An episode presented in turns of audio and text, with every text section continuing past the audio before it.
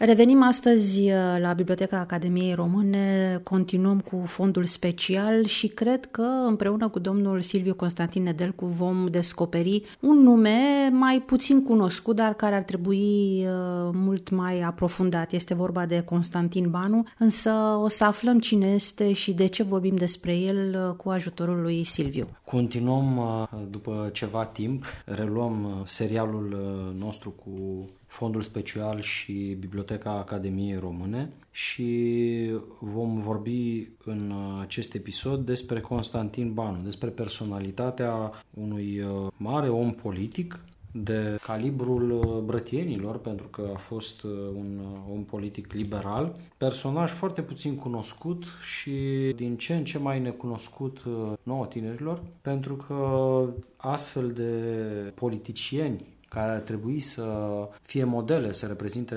modele, mai ales iată din uh, rândul Partidului Național Liberal, nu sunt promovate. Vom vedea foarte pe scurt că acest uh, personaj, uh, Constantin Gheorghe Banu, a fost unul dintre cei mai importanți oameni politici de la începutul secolului 20. Numele lui este indiscutabil legat de câteva cărți puține pe care le-a scris, pe care le vom prezenta ulterior și revista Flacăra. Dar atenție, nu Flacăra lui Adrian Păunescu. Vom ajunge și vom vorbi uh, și acolo.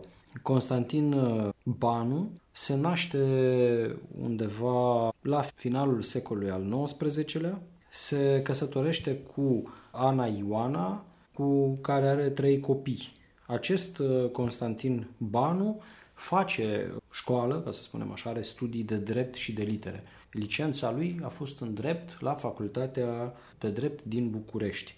Iarăși, foarte interesant, a avut o bogată experiență și o bogată activitate, în primul rând, jurnalistică. De ce? Pentru că a fost, așa cum vom arăta puțin mai târziu, directorul revistei Flacăra, întemeitorul și directorul acestei reviste, dar va avea atât o experiență și atât o activitate culturală, jurnalistică, literară, cât și politică. Este un om complex, un om care, printre altele, a fost uh, senator, parlamentar, ministru și a făcut parte datorită studiilor sale și pregătirii temenice, din uh, delegația română condusă de Ionel Brătianu în 1918 la Paris, pentru a obține sprijinul Franței și al ministrului Clemenceau pentru unirea Transilvaniei cu regatul României. Iată un astfel de personaj este foarte, foarte puțin cunoscut. Se numără și a reunit în paginile revistei sale, așa cum vom arăta mai târziu, nume și personalități precum Gala Galaction, Petre Locusteanu, Ioan Alexandru Bătescu Voinești, Alexandru Vlahuță, Octavian Goga, George Enescu, Spiru Haret și alții. Dar și graficieni și pictori precum Aurel uh, Jichidi sau Teodor Paladi. Vorbim de un om complex, de un om care a militat în uh, paginile uh, ziarului și prin toate textele pe care a publicat pentru intrarea României în război alături de Franța și împotriva Austro-Ungariei și totodată pentru unirea Transilvaniei cu regatul României. Nu vreau să insist foarte, foarte mult asupra biografiei sale. E important așa să dăm câteva repere, câteva date. El uh, se naște în 20 martie 1873, uh, părinții săi George Gheorghe și mama Coralia Coronidi. Iarăși, uh, un lucru foarte, foarte interesant este faptul că soția lui Constantin Banu, Ana Ioana sau Aneta, cum era cunoscută, a trăit între anii 1882-1970, a făcut uh, parte dintr-o familie deosebită, cu moșini undeva la Hălăucești, lângă Roman, locul în care, după cum știm, Constantin Banu și-a petrecut ultimii ani de viață. El a avut doi frați, Gheorghe și Vasile, și două surori, Elena și Coralia. Constantin uh, Banu a avut uh, împreună cu Aneta mai mulți copii, între care Nicolae sau Bob, născut în 1907, mort în 1985, Ioan, 1908-2001, Ana Irina Nazica, 1911-1997, care a fost căsătorită cu Nicolae Cristofor și ei au crescut în locuința părinților din apropierea liceului Matei Basara de pe strada Parfumului, cunoscută ani de zile sub numele de Casa Banu. Citez.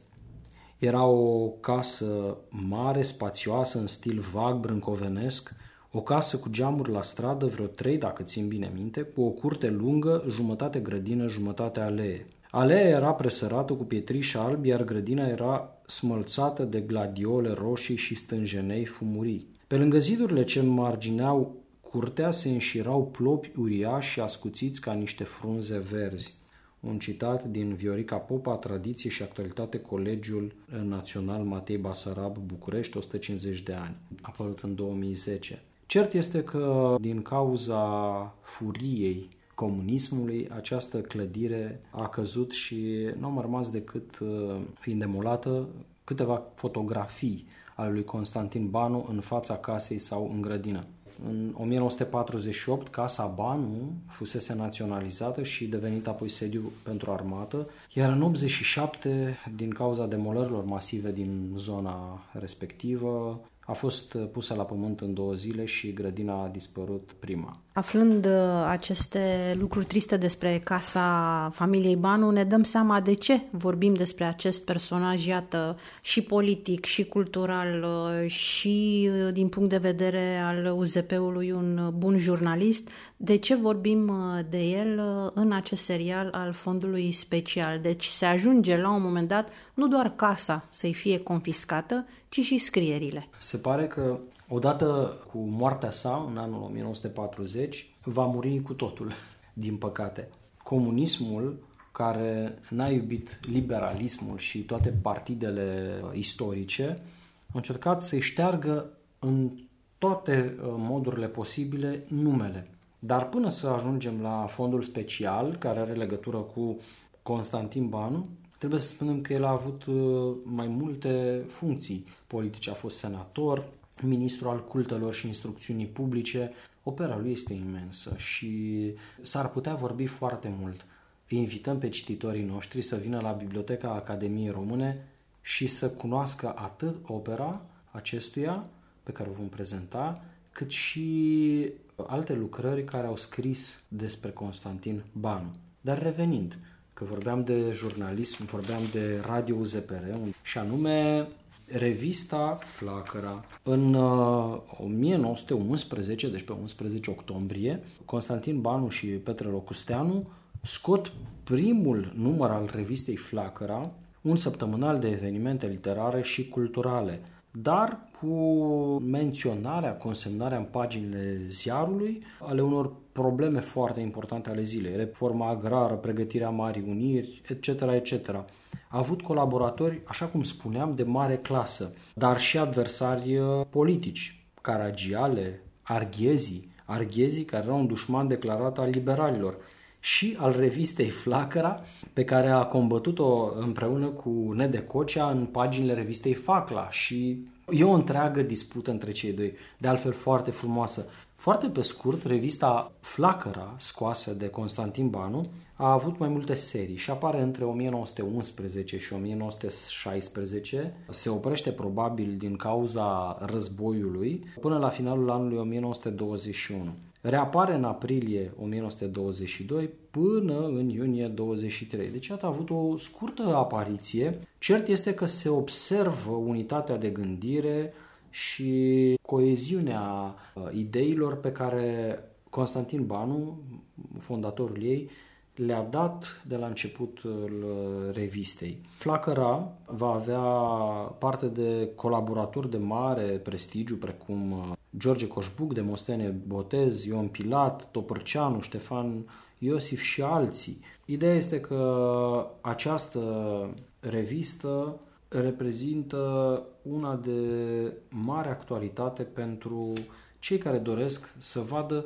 ce însemna un autentic om politic liberal și modul în care se făcea presă. Asta este foarte important, modul în care se făcea presă scrisă. Dar revenind, Banu, Constantin Banu, a fost uh, etapizat așa profesor, el fiind uh, absolvent de litere, dar și de drept, jurist, dar n-a profesat, dar l-a ajutat în cariera sa ca senator, ca ministru la inițierea unor legi, ca om politic și apoi spre ultima și cea mai importantă parte, aș spune eu, cea de scriitor. Ne vom opri asupra activității lui Constantin Banu de scriitor pentru că are legătură cu ce? Cu fondul special, cu Biblioteca Academiei Române. Dacă cititorii noștri au curiozitatea și invităm pe această cale să vină la Biblioteca Academiei Române, vor descoperi consultând fișierul general, nici mai mult, nici mai puțin de șase cărți. Atât a scris acest uh, om. Nu ne referim la textele din uh, ziarul uh, Flacăra. Ne referim strict la cărțile pe care le scrie. Și le vom lua, le vom prezenta în ordine cronologică.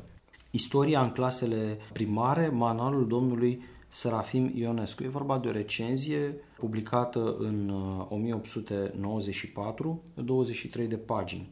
Uh, următoarea lucrare este de fapt teza acestuia de licență de la Facultatea de Drept din București, executarea hotărârilor străine, publicată în 1900, având 155 de pagini la tipografia Gutenberg Josip Goebbels. Apoi uh, are o altă lucrare, o altă carte, de fapt e o broșură de 16 pagini, se numește 10 Maiu, cuvântare rostită la serbarea școlară din 10 mai 1901 în Palatul Ateneului, publicat la fel la Institutul de Arte Grafice Carol Giobel. Apoi, alte două lucrări, una dintre ele este de poezii, publicate în 1916, Trăiască viața, 205 pagini, care era inclusă în fondul S secret, are eticheta, se găsește pe fișa de carton din fișierul tradițional, la fel ca și 10 maiu, cuvântarea. Apoi, o altă lucrare foarte interesantă, intitulată Sub mască, publicată de Mephisto. Mephisto era pseudonimul uh, literar al lui Constantin Banu o lucrare de 130 de pagini, unde are tot felul de năzdrăvănii uh, literare, mare parte adunate din uh, ziarul uh, Flacăra. Și ultima carte, publicată, iată, 20 de ani mai târziu, Grădina lui Glaucon sau Manualul Bunului Politician, la fel inclusă în fondul documentar sau fondul special, publicată în 37, având 206 pagini.